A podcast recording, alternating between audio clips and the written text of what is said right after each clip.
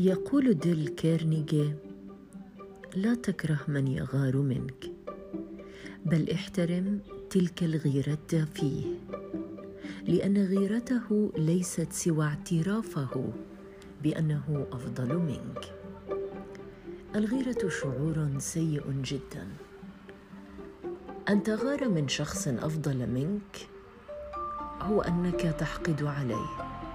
أنك شخص محدود الأفق أن إمكانياتك محدودة. الغيرة تختلف عن الحسد وتختلف عن الغبطة.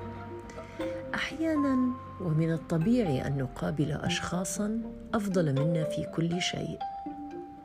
ابتسم لهم فأنت لا تعرف ما قد مروا به ولكن حاول أن تكون جيدا مثلهم. لا أطلب منك أن تقارن نفسك بالآخرين. قارن نفسك بنفسك لتكون أفضل. ولكن هناك أشخاص قد يكونوا محفزين لنا لنكون أفضل في عملنا في حياتنا في زواجنا في أمومتنا وأبوتنا. ابتعد عن الغيرة فإنها تملأ قلبك حقدا وسوادا. صباح الخير.